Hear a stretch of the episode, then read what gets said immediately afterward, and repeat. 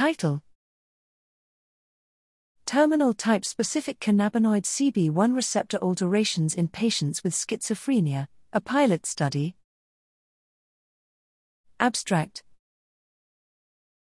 Background Individuals with schizophrenia are at elevated genetic risks for comorbid cannabis use and often experience exacerbations of cognitive and psychotic symptoms when exposed to cannabis. These findings have led a number of investigators to examine cannabinoid CB1 receptor, CB1R, alterations in schizophrenia, though with conflicting results.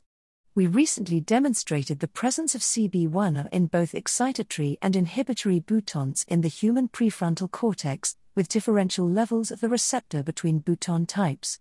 We hypothesized that the differential enrichment of CB1R between bouton types, a factor previously unaccounted for when examining CB1R changes in schizophrenia, may resolve prior discrepant reports and increase our insight into the effects of CB1R alterations on the pathophysiology of schizophrenia.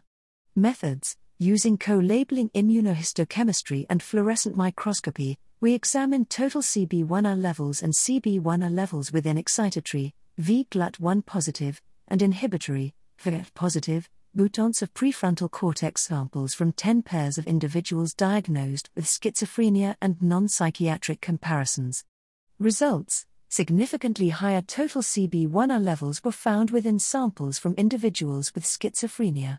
Terminal type specific analyses identified significantly higher CB1R levels within excitatory boutons in samples from individuals with schizophrenia relative to comparisons. In contrast, CB1R levels within the subset of inhibitory boutons that normally express high CB1R levels, presumptive cholecystokinin neuron boutons, were lower in samples from individuals with schizophrenia relative to comparison samples.